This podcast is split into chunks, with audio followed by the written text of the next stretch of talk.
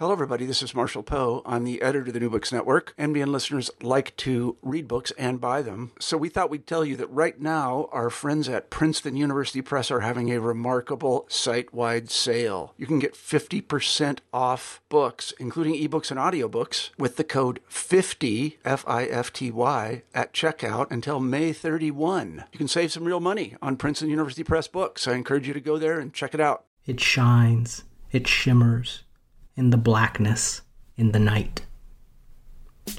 It is in the blackness of night that the light of a dream shines. The visibility of its light depends on darkness, darkness that in turn depends on the light to draw out its significations from a void.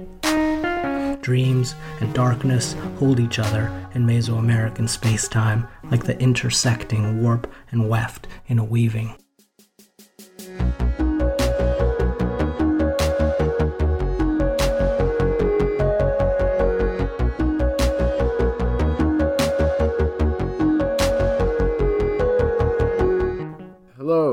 Thanks for joining me. I am speaking here today with Edgar Garcia, a poet and scholar of literatures and cultures of the Americas at the University of Chicago.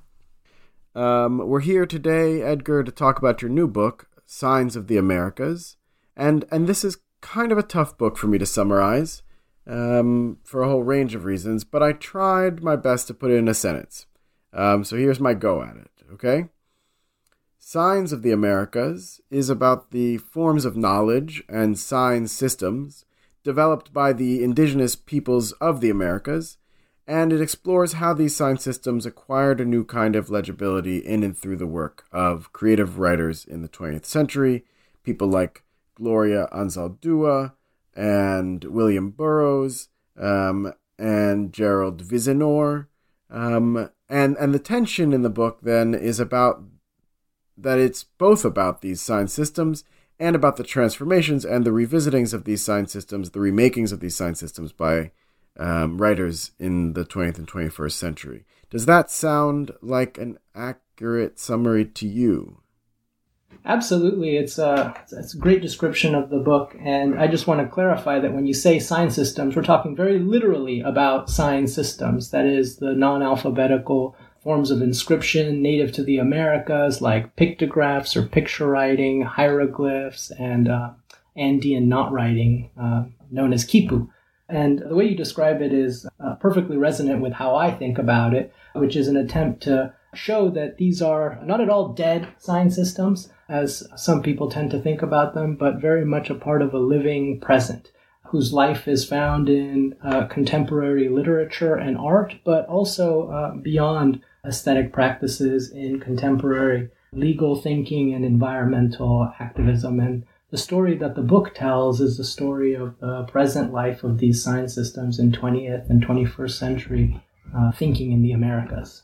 Great. And just for um, listeners who might not know the distinctions between a pictograph and a hieroglyph, can you just give us a kind of soapbox, you know, one minute idea of what these distinctions are? Yeah, I, I can try. Uh, uh, so a pictograph, as I say in the book, is more metonymic uh, than a hieroglyph because its symbol points off the page to a narrative that uh, doesn't necessarily exist in relation to the image at hand, but by uh, mnemonic association connects back to a story that a person or a group of people have been transmitting uh, and transforming over a broad stretch of time. The hieroglyph is a lot closer to the alphabet. It's kind of a bridge system between pictographs and uh, alphabetical writing, in that although it has some of that associative, even evocative mnemonic prompting, uh, it also has hard relationships between visual symbols and sounds right, in the way that the alphabet uh, uh, works. Right, right. Okay, um, that's super helpful, uh, or at least it clears things up for me. Uh, and if if listeners, of course, uh, want to go into more detail um, about these distinctions, they can go pick up the book. Um, but I think now I'd like to to move on and to ask you uh, how you began to study these um, these Mesoamerican forms of knowledge. What um, was it something that you came across first in school? Um, did you grow up around this stuff? Just how, how did you get interested in this? It definitely was not something I ever saw in school, and that is just a testament to the limited uh, pedagogies that we have around teaching the history of the Americas in the school systems of the Americas. Uh, I grew up in uh, California to a Central American family who uh, uh, came to the United States, migrated to the United States, fleeing um, wars in uh, El Salvador and Guatemala. And it was very much a Central American household in a lot of ways. We spoke Spanish, we ate Central American food, uh, we carried the cultural fabric in um, all the ways that you imagine migrant families do. Uh, but in one very important way, uh, we did not, and that was uh, uh through historical relation. Um, my uh, family very much wanted to forget that history. It was a very hard history in which they lost a lot of loved ones, and um, and the trauma was very present. So that there was that classical sense of disconnect between my understanding of what Central America was and what Central America was to them. And my coming to these forms of uh, knowledge, as you put it, uh, uh, modes of inscription, creation, understanding, perception, uh, feeling, uh, was very much born out of a desire to connect, to uh, build that fabric again that had been torn. And then in going back to Guatemala and, and El Salvador, in seeing still torn in a lot of ways, and wanting to embrace what is there and what is here in the Americas to give it a um, a theoretical voice and to make it as privileged as the knowledge systems that we uh, inherit from uh, uh, Europe and European descendant uh, descended cultures. And um, do you remember a particular moment in time or an event uh, that spurred you to take on this particular task, or was it more like something that that uh, sort of was gestating for a while? Um, before you actually started to write it? Uh, it was in graduate school, very late, uh, when uh, I had gone there as a, a medievalist. Uh, I'd been a medievalist as an undergraduate, studying uh, philology and Latin and Romance languages, and had gone to graduate school to do early American studies. I had this idea to do a poetics of the Americas through John Adams and Thomas Jefferson.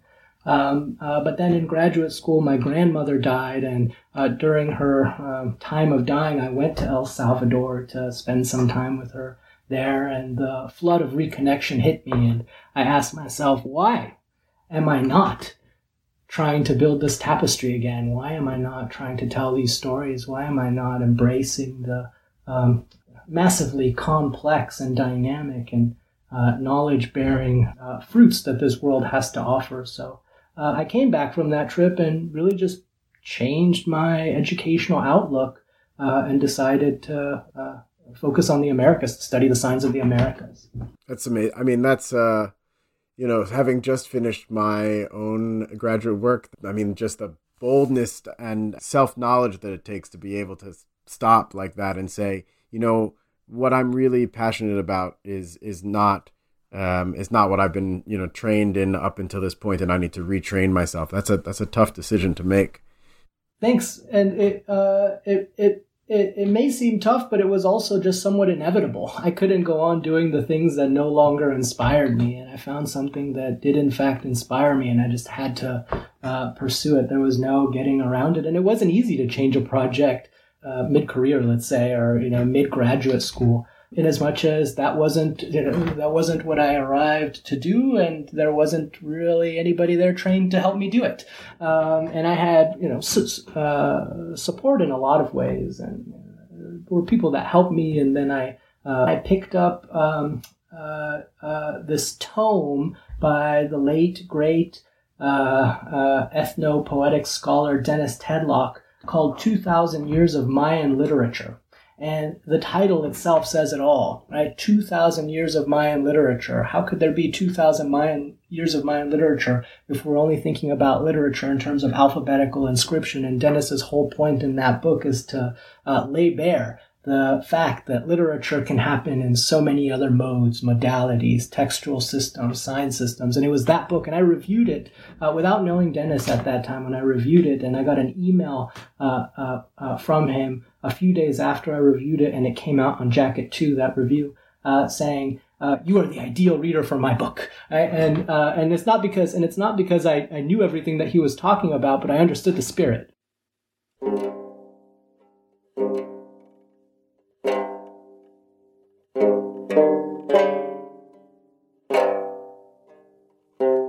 The chaos of the world is incomplete and imperfect because it is a chaos of worlds. And each world has its own structures, forms, rhythms, and orders by which it organizes and gives meaning to chaos. In considering whether the pictograph will show up in this panorama, this book affirms that there are topographies other than the singular abyss of capitalist modernity to consider. When a person is forced to mark out their meaning amid a stream of changing semiotic regimes, it is not necessarily the case that the sign with more military might behind it conquers. The repertoires of pictography, hieroglyphs, and quipu demonstrate how signs and the worlds of their tropes persist and they persist because they continue to problematize, forcing a reconsideration of social categories, figural logics, disciplinary norms, and even what constitutes objects and situations, aesthetic, political, and otherwise.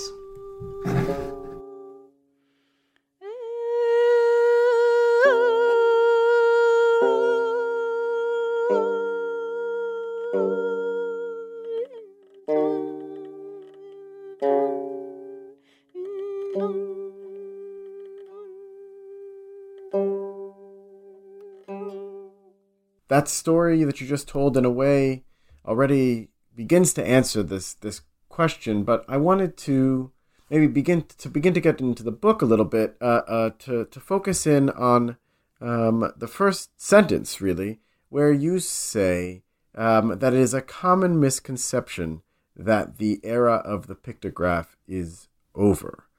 And i guess i, I just want you to spell out for us a little bit why why that's wrong. I mean, what's what's wrong with saying uh, that pictographs are um, a thing of the past? What, what is it really a misconception um, that the era of the pictograph is over?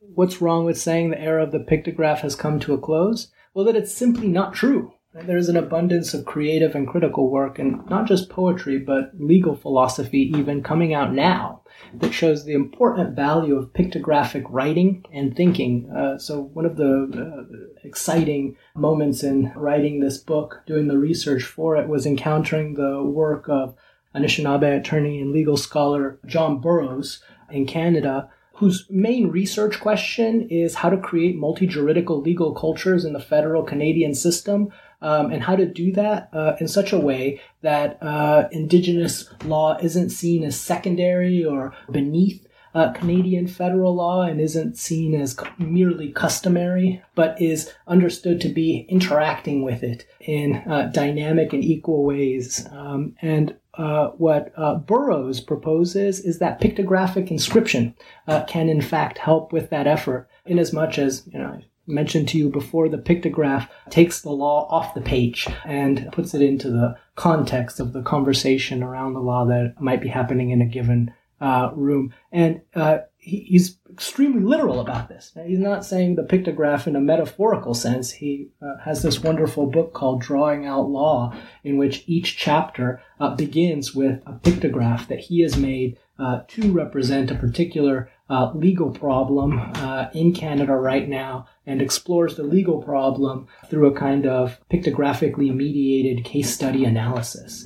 Uh, so that is to say, uh, pictograph has things to teach us that the alphabet cannot, in the same way that the alphabet has things to teach us that the pictograph cannot. And Borrows in no way is proposing that we abandon alphabetical inscription, but merely pointing to another resource uh, for human uh, intellection. And in that doing, uh, disrupting a chronology that colonialism imposes upon its colonized subjects, which is that uh, what we do is the new, right? And what you do is the old. And everything that you've done is superseded by what we bring. And, and that's a chronology that gets played out even in our understandings of the history of language, moving from picture to the end of history, as it were, with the alphabet, which is just not the case in, in so many ways.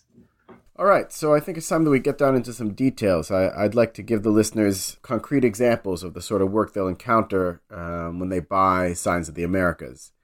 So let's start with Jaime de Angulo. Um, this was one of the characters really popped off the page for me. For one thing, he just had a totally crazy, fascinating life story. It involves anarchists, cowboys, Ursula Le Guin's father, sex changes, um, and and no small amount of personal tragedy. But uh, de Angulo is probably best known for this collection of indigenous narratives that was published under the title of Indian Tales. Um, though, as you point out, uh, the, the publishers actually butchered the work by cutting all the pictographs out of it. Obviously, we can't show those pictographs here, um, but de Angulo did record a number of these tales, so we have an opportunity to hear them read out in his own voice. So, uh, would you just would you set up this little clip for us? Um, would you tell the listeners, you know, what it is that they're about to get into?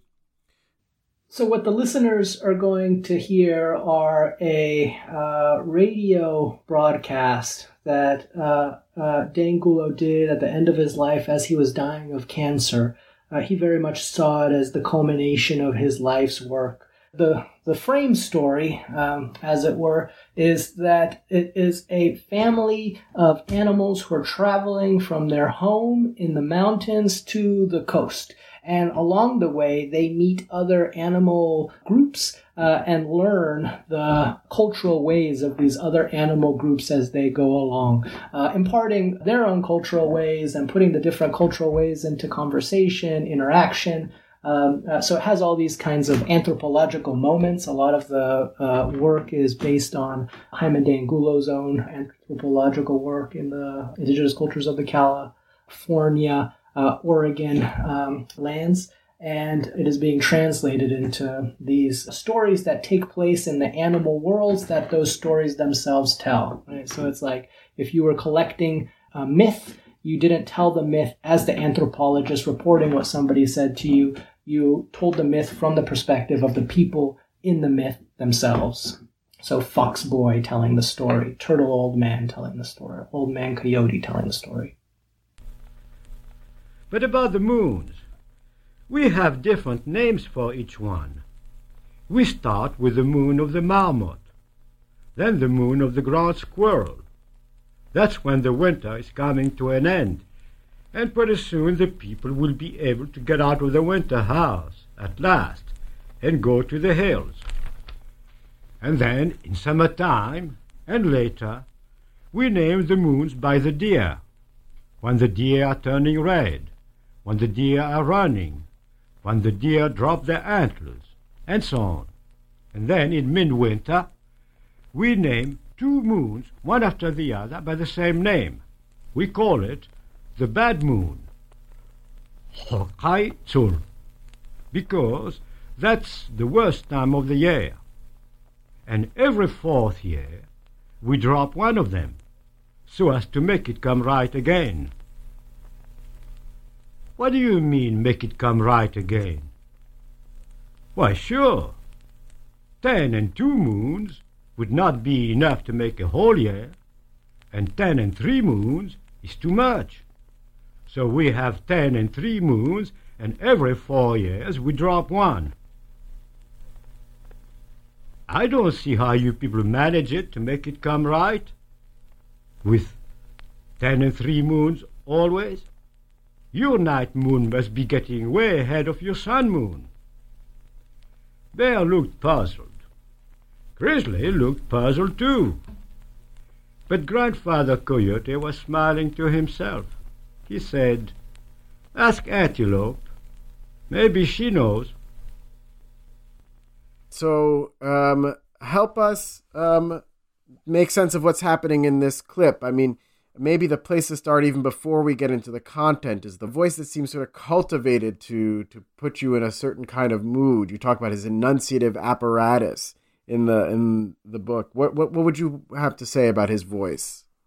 It is enunciative in a lot of ways. He's performing. He's uh, bringing to life uh, vocal plurality within his animal world that he's constructed. Uh, but it's also very much an inheritance of his own linguistic plurality as a, a very adept speaker of more than um, two dozen uh, indigenous languages, as well as a, um, a native French Spanish speaker who learned his English in British Honduras, as I understand it, and therefore has that almost Caribbean uh, sound that you hear at times, uh, all coming through uh, at once in this kind of vocal heterogeneity. Uh, so that's uh, what I would say about the voice. As far as the content, what we're hearing here is the evocation of cultural difference in an indigenous context. So that is to say that it's not just that indigenous is put as the other to the Western, but here you have something like what Chadwick Allen has called the trans-indigenous uh, uh, Pomo and uh, Miwok and uh, uh, Achumawi uh, conceptions of uh, time and world form as organized by the movements of the moon across the sky. Uh, being put into conversation and difference with one another. Oh, you don't count the moons that way? Well, we count them this way. How do you make them make sense? Well, we make them make sense this way, which uh, serves to remind us that uh, there are so many ways to organize time, none of which, in any culture, uh, uh, in none of which uh, uh, time is compelled to respect art ways of organizing it. Right? Like the, the, the, moon resists our systems, and we have to tweak our systems and make it not work when it should, and uh, introduce other tweaks to um, make the moon make sense. and to me, that is very much at the um, heart of one of the things that interested me in researching for this book, which is to understand world form uh, uh, an indigenous world form, especially in relation to time, uh, and how time, which I translate in the book in terms of rhythm, is what worlds are made out of. How you organize the rhythms of your day is directly related to the music, the poetry that you live in, as well as the various um, uh, institutional rhythms uh, that you uh, inhabit or are captured by. Yeah, and and in de Angulo's tales, the rhythm is thematized at other points with the animals, you know, different uh, cycles of lives, and and even with songs that they can't get in the right rhythm to. Um, and so this gets directly into this question. I'm sure is at the back of a lot of people's minds, which is a question, I guess, about um, about the politics of form and about you know these categories that we often use when we're talking about someone like de Angulo, maybe not exactly like de Angulo because who could be like him, but uh, someone who is coming and what we would often say sort of appropriating or fetishizing uh, indigenous imagery or indigenous languages um, for their own purposes. You know, this is something that we, I think, quite rightly are often taught to be suspicious of. And I wanted to ask you how you think that focusing on the form of this work can help us get at a, at a better way of talking about what counts as a good or bad engagements with the colonial archive or with these indigenous uh, thought systems. I don't come down. Uh, I don't come down in either direction uh, uh, in that question because colonialism doesn't stop. Right? Colonialism doesn't stop for however many uh, explanations you give for various uh, anthropological projects. But the way in which you construe it and understand it really makes a difference for um, uh, the life you're giving to the work or the life that you're taking away from it. Uh, and the um, uh, taking away of life uh, from indigenous cultural systems as they appear in this book as I understand it, is in thinking about them only as content to be understood or criticized by European theoretical form. Right? Uh, that is, through logics even of appropriation, which often are foreign to the object that you're trying to understand to begin with. Uh, so, what I have tried to do in the book is to think about well, what is the form then? Right? How is this work? Uh, helping me to see it and also to see its interaction beyond its, let's say, original site of um, uh, uh, uh, creation, elicitation, um, and also beyond anything it could have imagined it would encounter in its uh, moment of originary making. So that is to say, how do the forms inform a bigger world consciousness than one that we arrived at when we came to it? How do we not impose, even in our social criticism, even in our social critique, um, uh, a totalizing understanding of what is a world, uh, a singular modernity, uh, onto any of these works. And in putting those two uh, uh, elements into play, that is, uh, the social critique and the aesthetic, or the critical and the and the creative. Um, uh, I've been uh, enormously aided by the theoretical systems of the Americas themselves.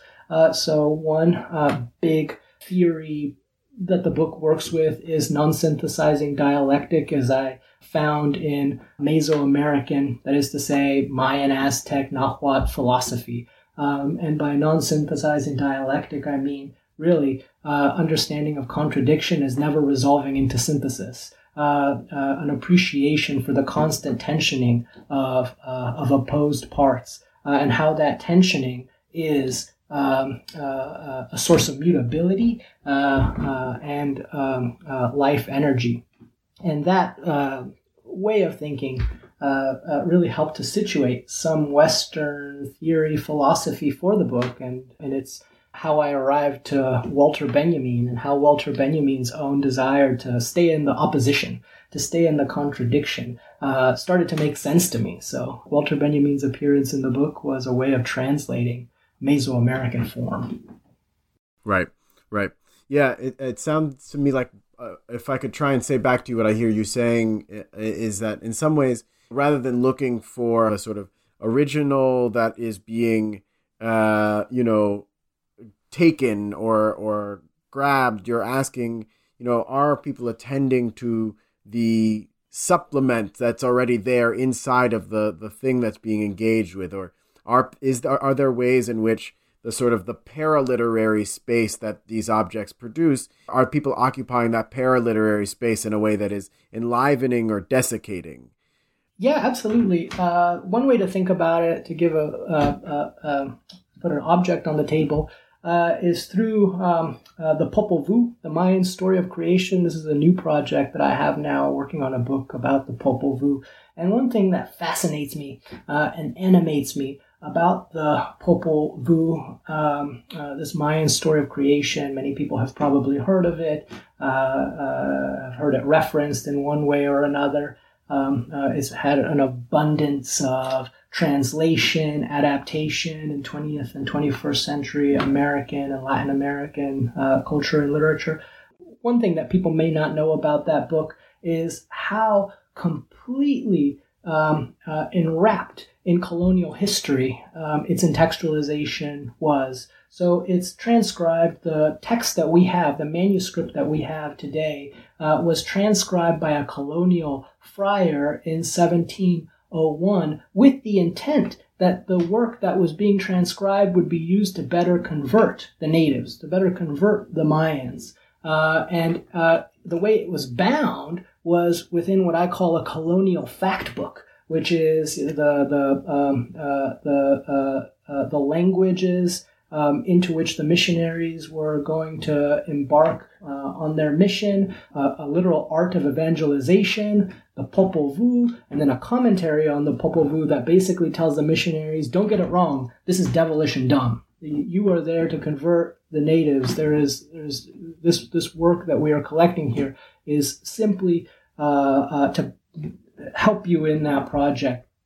And what's really fascinating about the Popol Vuh, the text itself that's bound in this colonial fact book, which is held at the um, Newberry Library in Chicago, by the way, what's really fascinating is that its Mayan writers understand this all and include this story in the Popol Vuh. The Popol Vuh starts now in the time of Christendom, now in the time of Christianity, when we can no longer see this and when our world can no longer that, and when this and this you know, we will make the world happen. Right? And then the creation story happens. Right? So there is uh, the absolute uh, uh, uh reckoning with colonial fact while um, uh, not letting go of the possibility for indigenous world making that the substance of the book then goes on to give you. And the main um, way in which that book describes itself, it calls itself uh, this in two moments at its very beginning and at its very end, is an instrument of seeing. An instrument of seeing.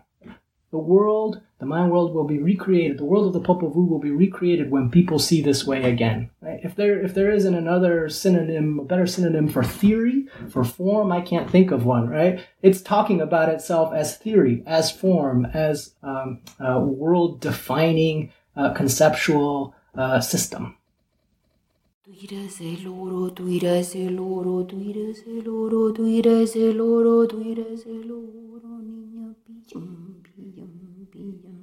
Niña pillando eres el oro, oro, oro, pillan, pillan, pillan.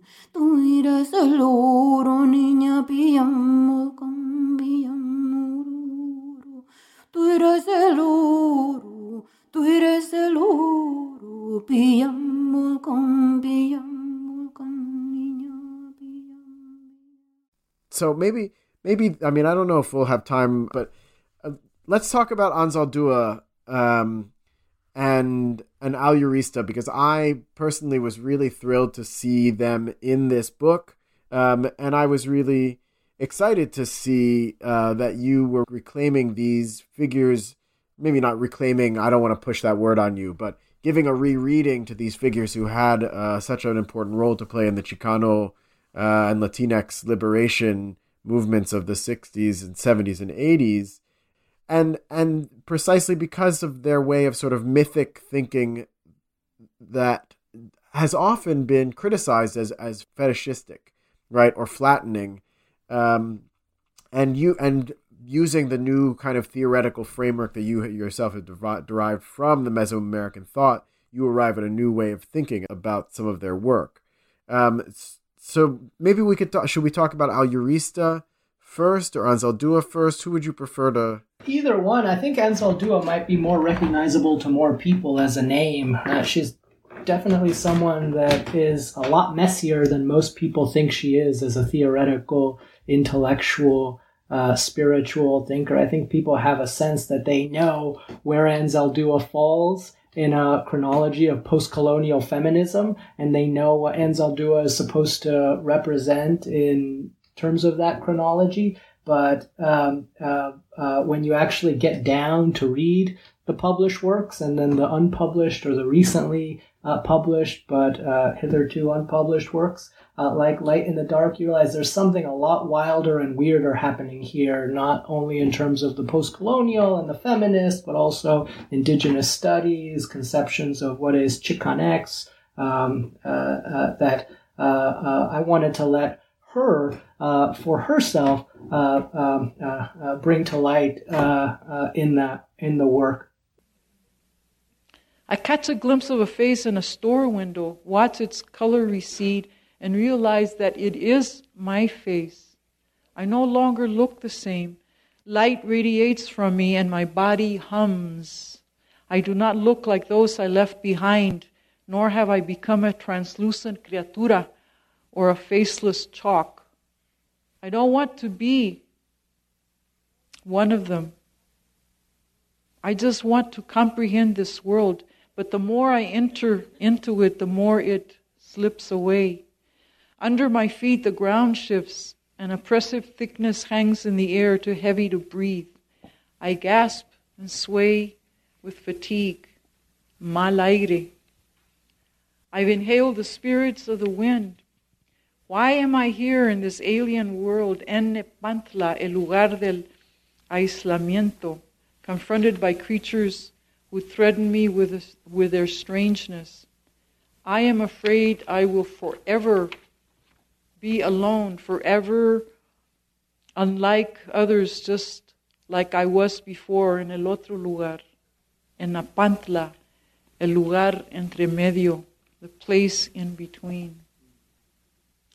And what that ended up producing um, in letting Anzaldúa speak for herself, uh, as it were, uh, was um, uh, somebody who's not as concerned with identity formation uh, as she's typically understood to be, uh, but much more with identity deformation, destabilization, derangement, uh, not just in terms of content, but in terms of form, right? In the form of her writing, in the way in which she's constantly destabilizing what she has just said, contradicting herself three pages on, coming back to a previous contradiction and following it through as a seeming stabilization, only to disrupt it, confusing parts for wholes and wholes for parts, and here and there. It's a, a, a Mesoamerican poetic form, theoretical form being enacted rather than um, explicitly described uh, in her works. And this gets back to that issue uh, that uh, I have had and tried to push against, uh, which is to only ever think about writing by minoritized, subalternized, indigenous, or otherwise peripheralized people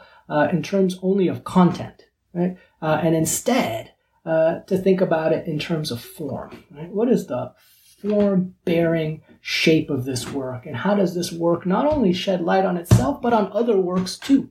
So how does indeed gloria Anzaldúa help us to read walter benjamin or william burroughs or michael taussig yeah the way you just said it reminded me of this passage from your uh, beautiful work of poetry uh, skins of columbus where you the, this term the complementary contradictions that are central to the to the forms of thought that are embodied in these mythical systems, not just in the content of the systems, but in the forms of expression and and thought. And I was wondering if you have that quote there with you, if you could just read to us this passage of where you speak of the core beings of the mythological systems of Mesoamerican culture.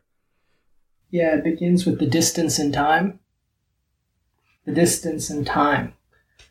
The distance in time that separates the era of the flayed god from that of Cipitillo is a constant temporal condition of colonized people, is the embodiment of distances, is the intimacy of time's breaks, where the deer-hoofed dogs push through their ensorcelled snouts, make explicit their consciousness of contradiction, and thus declaim themselves fleshy theory and technique, configuration as such. There is no going back only to mark out those instances in which the times do not cohere, errors and wrecks marbled like crystal into earth bed, when a little bird flies into the room to remind you of the geothermic tension between temporalities that is, under your slipping hooves, the field of political and social possibility. Yes, yes. Um, we will definitely have to include some some links on there to, for people to be able to find the that book because it was a rich, very rich experience for me to be able to go back and forth actually between Signs of Columbus or Skin uh, Signs of the Americas and and uh, uh, Skins of Columbus because the way in which all of these works uh, are you know evoking the the continuities between the dream space and the myth space and the magical space and the creative space uh, to just treat it, to just focus on the sort of purely rationalistic discourse that one can create about them is to somehow to miss to miss the invitation uh, that they're putting putting out to us. Thanks for letting me draw on some of the creative work and the poetry too, because as you notice, the critical and the creative are totally intertwined for me. And uh, uh, the Skins of Columbus project, maybe I could say a quick thing about it, was uh, uh, an extension of the same spirit that motivated the Signs of the Americas project, which is to take seriously uh, forms of entextualization, uh, that is to say, literature and culture, that uh, for various reasons of intellectual arrogance tend not to be taken seriously as literature and culture, or historically uh, have tended not to be taken seriously. So not only pictographs, hieroglyphs, and quipu, but also dreams, magic, shamanism, and Skins of Columbus is uh, uh, within that broader spirit that motivates my work, an attempt to take seriously the historical content of dreams, uh, especially of colonial dreams. And what that means in practical terms uh, is that for the three months during which Columbus traveled the coast of the Americas, I read his journal entries uh, before going to sleep at night forcing myself to think intently on the symbols, motives, logics, landscapes, uh, uh, actions uh, to make myself dream this journal and see how it reticulated, connected, networked in my sleeping mind, in my subconscious. Now, of course, because it's my dreaming mind, uh, it's also entangled with family history. So, uh, uh, a number of the essays and the poems in there are about my family's migration histories from Guatemala, Nicaragua, El Salvador. And one way in which I've uh, uh, come to describe uh, the synthesis of these two works is in terms of anthropological poetics. And one person that has helped me to think about what anthropological poetics could be is Cecilia Vicuña. Uh, and Cecilia Vicuña, as you know, appears at the end of uh, Signs of the Americas and very much um, serves to give the book its uh, conceptual uh, uh, give the book its conceptual culmination. Um, and that conceptual culmination happens in a lot of ways in response to a question you asked very early in our conversation, which was about loss and disappearance. And um, uh, in Vicuña's works, loss and disappearance uh, uh, have two main meanings.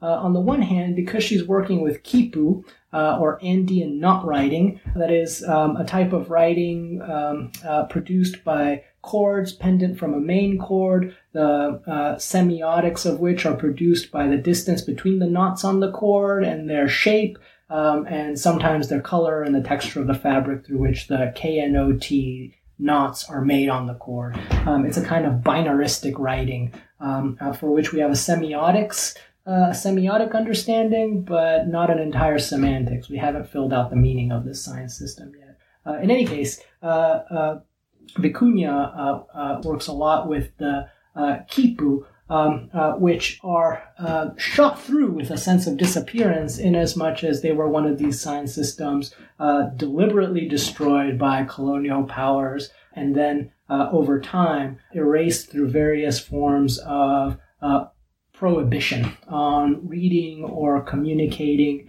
uh, through the uh, through the quipu, which contained not only accounting information, numerical information, statistical information, but narrative, poetry, and history as well, in the same way that you might think of a Mayan uh, codex. Um, uh, in any case, that's one of the uh, uh, nodes of disappearance in her work. And then the other node of disappearance is the forced disappearances by Latin American uh, free market dictators in the 20th century extending to today. Uh, uh, that is to say, the disappearances of people. Uh, and um, uh, uh, this, of course, happened very prominently in Vicuña's home country of Chile, but as listeners will know, was a practice common throughout the dictatorships of Latin America in the 20th century.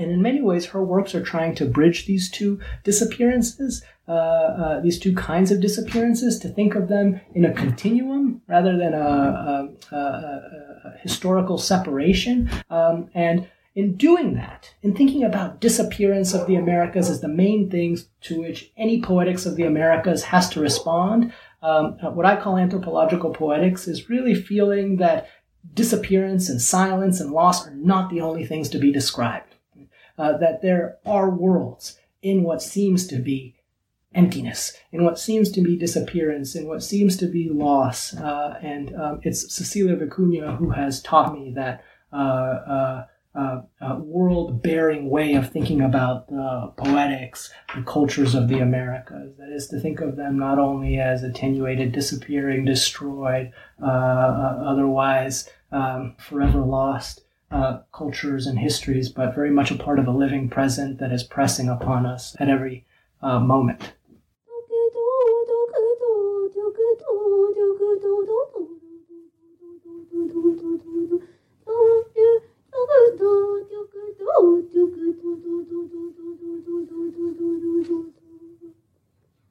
When this language disappeared, all that was left was these words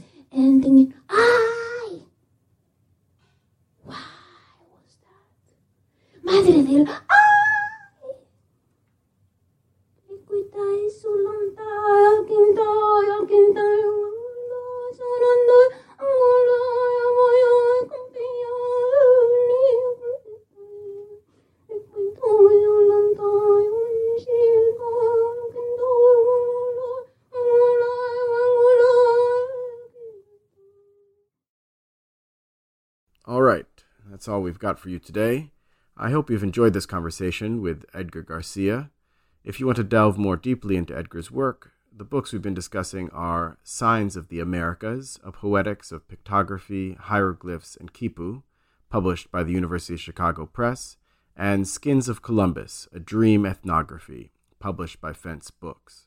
The performances you heard dispersed throughout this piece were, in order of their appearance, Alba de Habla by Cecilia Vicuña, Tuira es el Oro by Cecilia Vicuña, Nepantla by Gloria Anzaldúa, and When This Language Disappeared, which was also by Cecilia Vicuña. The theme music for this episode and for all my episodes was composed by Andre Popazuda. A big old thanks to Carmen Merport Quinones for her editing, encouragement, and great ideas. I'm David Goodhertz, and you've been listening to New Books in Intellectual History. So long and stay safe.